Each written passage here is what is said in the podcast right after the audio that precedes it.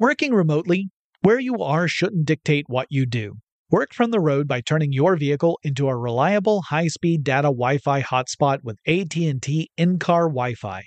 On the network that covers more roads than any other carrier, take your work on the road and AT&T will be there to keep you connected. Connect up to 10 devices and stream conference calls, finish up that presentation, or answer last-minute emails. Why wait?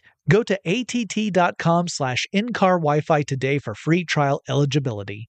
Based on independent third-party data, number of devices varies by manufacturer. Always pay careful attention to the road and don't drive distracted. Wi-Fi hotspot intended for passenger use only when vehicle is in operation. Compatible device and vehicle required. Experts claim there is nothing tougher than a diamond. But at Diamonds Direct, we beg to differ. Have you ever met a mother? Strong, radiant, timeless. This Mother's Day, give her the gift that meets her match. With diamond jewelry starting at $200. Plus, Diamonds Direct's exceptional quality and unbeatable everyday price, you're sure to give her a gift that wows this generation and the next to come. Experience the thrill of jewelry shopping done right at Diamonds Direct. Diamonds Direct. Your love, our passion. It's brand new, season two. I'm Marissa Thalberg. And I'm Stephen Wolf Bedeta, and we're excited to be back having bigger, bolder, and always real conversations. Straight from the C suite front lines of marketing, media, and more. We have great friends joining from people you may know, like Wilmer Valderrama and Bobby Berk. And people you'll want to know. So grab a coffee or, hey, even an Aperol Spritz and come join us on America's number one podcast network, iHeart. Listen to brand new on the iHeart Radio app, Apple Podcasts, or wherever you get your podcasts. Hello, acclaimed comics writer and notorious Scott Summers hater, Rosie Knight. Well, hello, Emmy winning podcaster and totally unbiased Targaryen royal supporter, Jason Concepcion. Somehow the X Ray Vision podcast has returned. And like always, we'll be here every week. You'll hear from TV writers, actors, comics creators, pop culture critics. Nothing is off the table. Listen to X Ray Vision on the iHeartRadio app, Apple Podcasts, or wherever you get your podcasts.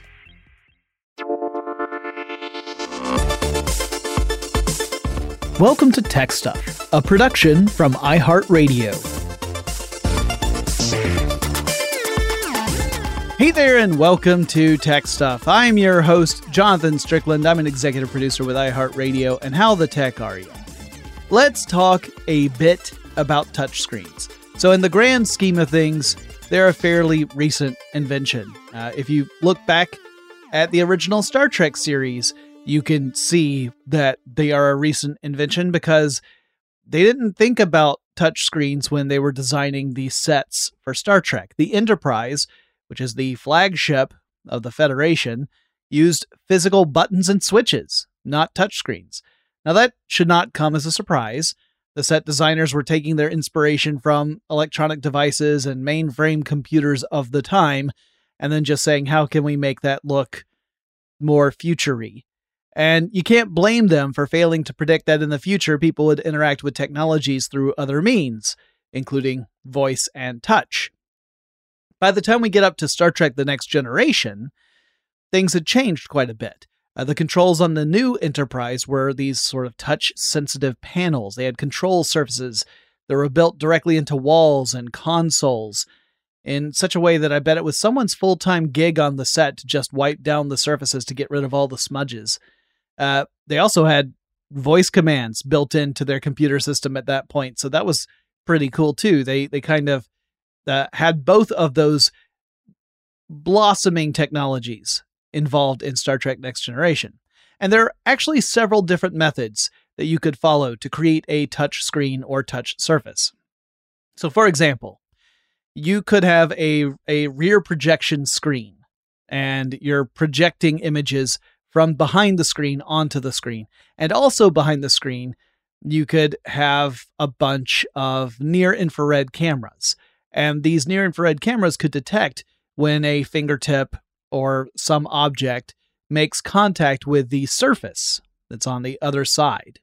And then map that to a program that creates the appropriate response. The original Microsoft Surface, which later would be called the Pixel Sense, had something like this and used multiple near infrared cameras, I think 5 of them behind the screen to to detect and track objects. that make contact with the screen. Um, if you don't recall, the Pixel Sense had sort of a table form factor. It was uh, it was quite a large display, bigger than what you would have with like a tablet. But I wanted to talk about the differences between the two most common touchscreen technologies that consumers typically encounter. So first up is actually capacitive touch. Uh, this is really the type of screen you're most likely to encounter these days. Most touchscreen technology falls back on this. And capacitive touch predates the other technology that we'll talk about by about five years or so. So, back in 1965, there was a British engineer named E. A. Johnson who developed capacitive touch technologies while working for the Royal Radar establishment. He wrote up his work in a paper he titled Touch Displays A Programmed Man Machine Interface in 1967. A capacitive screen consists of several layers. Uh, so we're going to work from the bottom up. And by up, I mean like at the top layer will be the surface that you would interact with. So at the base, you have your actual display, right? This is what is generating the image that you're going to see through the other layers. So all the layers on top of this need to be transparent because otherwise you wouldn't be able to see the stuff that's on the display and you've kind of eliminated the purposes of having a touchscreen device. Now, typically, you would have a thin glass substrate that would be on top of the display. And then the next layer up would be a conductive layer. So, this is a layer that creates an electrostatic field across it. On top of that layer is a thin, transparent layer. And uh, this is the layer that you could actually touch. So, if something conductive makes contact with this top layer, then some of the electrostatic charge on the layer beneath the top layer will transfer to that conductive material. So let's just say it's your finger, make it easy. So you touch your finger to the surface of a screen. Your finger is conductive. And once you touch the screen, some of the charge on the surface underneath that top layer, transfers to your finger, and the charge decreases at the point of contact. So you've got circuits that are built into the edge of the screen, often at the corners, and they detect where precisely that charge decrease in the capacitive layer happens and registers this as a contact. And then that translates into an action based on whatever it is you're doing. So, like if you're playing a game and you move your finger across the screen, it says, all right, well, the point of contact started at this position, it ended at that position. And that means we need to reflect that in moving a character from one point to another, or whatever it may be. Now, this is why if you're wearing non conductive gloves, you can't interact with a touchscreen, a capacitive touchscreen properly, unless you, you know, carry around something like a hot dog around. That would work. I've actually seen people or pictures of people in Japan doing that when the weather was really darn cold. Mmm, hot dog phone. But also, like anything that has a capac- a conductive rather, a conductive surface would work. It's just that if you're wearing gloves that insulate you, then that doesn't work. That's why some gloves come with a little uh, conductive mesh at the fingertips so that you can still interact with your capacitive touchscreen devices while wearing the gloves. Now, the version that Johnson invented way back in 1965 was understandably limited. It could only detect the presence of a touch. It couldn't tell the difference between one finger or two fingers or anything like that. I don't think it could even detect where on the screen the touch happened, just that there was a touch. So, in other words, it was kind of an on off or binary system. Either something conductive was in contact with the screen, or it wasn't. But this served as the foundation for the capacitive touchscreens we use today. The problem is, they were expensive. So, while it was possible, it didn't really proliferate because the, the use cases were fairly limited, and it didn't make any sense to try and incorporate that into consumer technology because whatever you made would be way too expensive. The other common touchscreen technology is called resistive touch. In 1970, an inventor named G. Samuel Hurst was trying to figure out a way to more efficiently make use of a Van de Graaff accelerator. And so he came up with the idea of using electrically conductive paper. Essentially, these papers would have like a grid along the uh, you know x and y axes of the paper, and uh, you could detect a change in voltage uh, along those grids. So you could you could plot a specific point of contact. Uh, by the way, a Van de Graaff generator, you know, a Van de Graaff accelerator is what uh, Hurst was referring to, but that's because a Van de Graaff generator was used as a very primitive uh, particle accelerator back in the day. It is an electrostatic generator. You've probably at least seen pictures of these, if not actually seen one in use. So typically, you're using a a belt mounted on some rollers that turn very quickly. This makes the belt move very quickly, and uh, the moving belt actually uh, typically makes contact with another surface, but it, it generates this electrostatic charge and carries that charge to a hollow metal globe. The globe itself is also mounted on top of a column that's made of some sort of insulator material. So this uh, isolates the metal globe right? You're building up this electrostatic charge in the metal globe, and there's nowhere for the charge to go because you've uh, you've isolated the globe.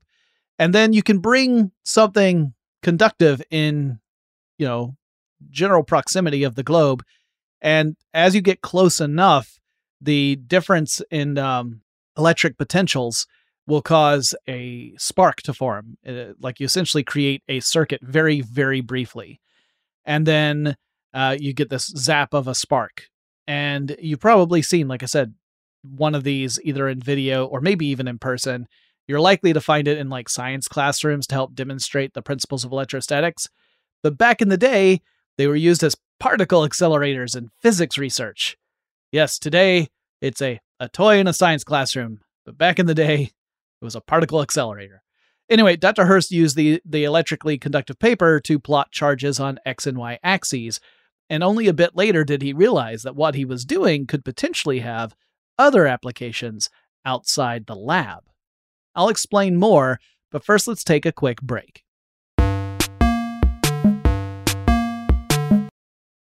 Working remotely, where you are shouldn't dictate what you do. Work from the road by turning your vehicle into a reliable high-speed data Wi-Fi hotspot with AT&T in-car Wi-Fi on the network that covers more roads than any other carrier. Take your work on the road and AT&T will be there to keep you connected. Connect up to 10 devices and stream conference calls, finish up that presentation, or answer last-minute emails. Why wait? Go to att.com slash in-car Wi-Fi today for free trial eligibility. Based on independent third party data, number of devices varies by manufacturer. Always pay careful attention to the road and don't drive distracted. Wi Fi hotspot intended for passenger use only when vehicle is in operation. Compatible device and vehicle required. Something that makes me crazy is when people say, Well, I had this career before, but it was a waste. And that's where the perspective shift comes that it's not a waste, that everything you've done has built you to where you are now. This is She Pivots, the podcast where we explore the inspiring pivots women have made and dig deeper into the personal reasons behind them. Join me, Emily Tish Sussman, every Wednesday on She Pivots as I sit down with inspiring women like Misty Copeland, Brooke Shields, Vanessa Hudgens, and so many more. We dive into how these women made their pivot and their mindset shifts that happened as a result. It's a podcast about women, their stories, and how their pivot became their success. Listen to She Pivots on the iHeartRadio app, Apple Podcasts, or wherever you get your podcasts. The Therapy for Black Girls podcast is an NAACP and Webby Award winning podcast dedicated to all things mental health, personal development, and all of the small decisions we can make to become the best possible versions of ourselves. Here, we have the conversations that help Black women decipher how their past inform who they are today and use that information to decide who they want to be moving forward. We chat about things like how to establish routines that center self care, what burnout looks and feels like, and defining what aspects of our lives are making us happy and what parts are holding us back. I'm your host, Dr. Joy Harden Bradford, a licensed psychologist in Atlanta, Georgia, and I can't wait for you to join the conversation every Wednesday. Listen to the Therapy for Black Girls podcast on the iHeartRadio app, Apple Podcasts, or wherever you get your podcasts. Take good care, and we'll see you there. I'm Saleha Mohsin, and I've covered economic policy for years and reported on how it impacts people across the United States. In 2016, I saw how voters were leaning towards Trump and how so many Americans felt misunderstood by Washington. So I started the Big Take DC. We dig into how money, politics, and power shape government and the consequences for voters. It's an election year, so there's a lot of focus on the voters that TikTok is reaching. The initial reaction is like, oh, things are looking so resilient. I don't want to be too pessimistic, but I just don't see the political will down in Washington right now to, to change their tune. I think the American electorate has been signaling that it expects a rematch of the 2020 election. These are unprecedented times. With new episodes every Thursday, you can listen to the Big Take DC on the iHeartRadio app, Apple Podcasts, or wherever you get your podcasts. So Dr. Hurst and his team figured that they might actually have some applications for this conductive paper beyond the plotting of charges using a Van de Graaff accelerator. And he thought that he could make this into a touchscreen interface. So this would be a resistive touchscreen. They actually have more layers than capacitive touchscreens. That also means they block a little more light than capacitive touchscreens do. So resistive screens tend to be dimmer than capacitive ones. So let's go through those layers again. And again, we're going to start from the display side up to the surface where you would make contact with the screen. So at the very base, you've still got your display, just like with capacitive. Uh, on top of the display, you've got a glass substrate. Above that, you have a transparent conductive layer. So again, similar to what you would have with a capacitive screen. But next, you would have a layer of what are called separator dots. So these are, are little supports that are non conductive.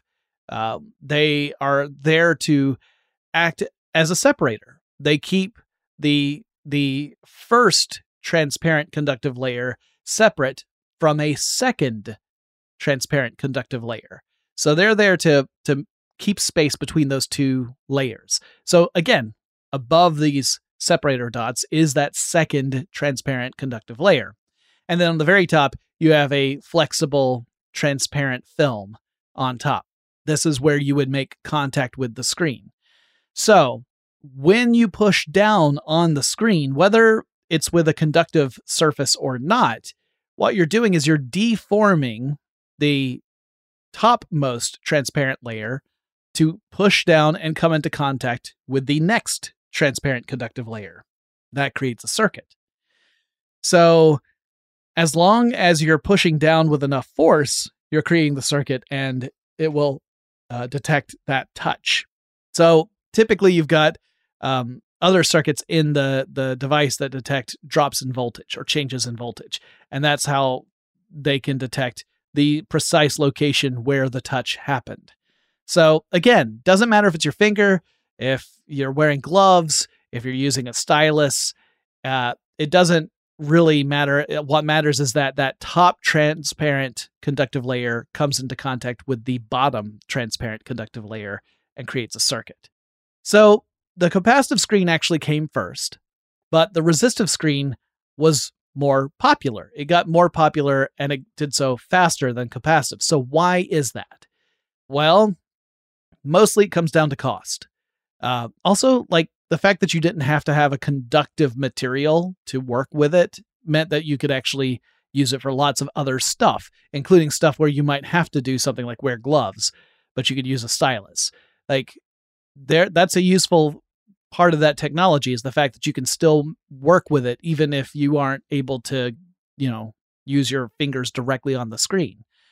but it was much cheaper. And that was really the big thing. So capacitive sort of took a back seat for a while, and it, would require a lot more innovation in the space to make capacitive screens more attractive than resistive screens. However, these days, most consumer devices you're going to come into contact with use capacitive touchscreens, largely because, I mean, they're still more expensive than resistive touchscreens, but they can display brighter images, so that's uh, that's definitely a positive. They tend to be more durable as well, as you can imagine. If you've got a resistive touchscreen, which is it works based upon you pushing the screen hard enough to make contact between two layers. I mean, you don't have to push super hard, but it does have to be enough pressure so that the the system detects there's a touch there. Well, as you might imagine, this eventually deforms the upper transparent conductive layer and that you can eventually get to points where it's already close to or making contact with the lower layer which is kind of like having a short circuit, right? And it makes it more difficult to uh, have an accurate experience using res- resistive touchscreens. It doesn't happen overnight, but over time it does happen. So that's one of the other benefits capacitive touchscreens have over resistive. Uh, it's also easier to use capacitive touchscreens for multi touch functions in general. Um, not that you couldn't do it with resistive touchscreens, but it's just it's easier when you're not focusing on using pressure to make that point of contact. Uh, you will still find resistive touchscreens, however, in devices that are aimed at lower price points. So if you're looking at like a budget tablet, uh, there are a lot of industrial uses for resistive touchscreens to this day. And keep in mind, as I said at the beginning of this episode, there are other types of touchscreen technologies besides these two. There's some that use acoustics, there's some that use infrared lasers. Uh, like I said, with the Surface, there are the kinds that use, you know, cameras that are mounted behind the screen itself. It's not like these two are the only two. There are lots of other technologies. It's just those two are the ones you're most likely to come into contact with, both figuratively and literally. So I hope that this was interesting and informative uh, a little tech stuff tidbits episode. And I'm trying to do more of these because it's fun to do these short ones.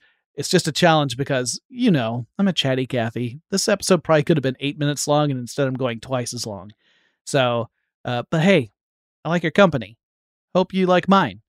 And if you have any suggestions for little things that you would like explained in the tech space, even if it's something like, hey, can you give a quick rundown on logic gates and what those do? Or something along those lines, let me know and I'll look into it. And uh, I hope you are all well, and I'll talk to you again really soon.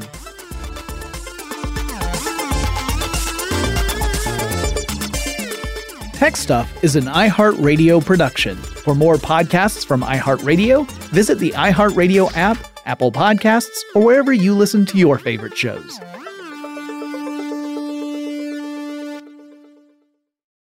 It's brand new, season two. I'm Marissa Thalberg. And I'm Stephen Wolf Bedeta, and we're excited to be back having bigger, bolder, and always real conversations. Straight from the C suite front lines of marketing, media, and more. We have great friends joining from people you may know, like Wilmer Valderrama and Bobby Berk. And people you'll want to know. So grab a coffee or, hey, even an Aperol Spritz and come join us on America's number one podcast network, iHeart. Listen to brand new on the iHeart Radio app, Apple Podcasts, or wherever you get your podcasts. Acclaimed comics writer and notorious Scott Summers hater, Rosie Knight. Well, hello, Emmy winning podcaster and totally unbiased Targaryen royal supporter, Jason Concepcion. Somehow the X Ray Vision podcast has returned. And like always, we'll be here every week. You'll hear from TV writers, actors, comics creators, pop culture critics. Nothing is off the table. Listen to X Ray Vision on the iHeartRadio app, Apple Podcasts, or wherever you get your podcasts.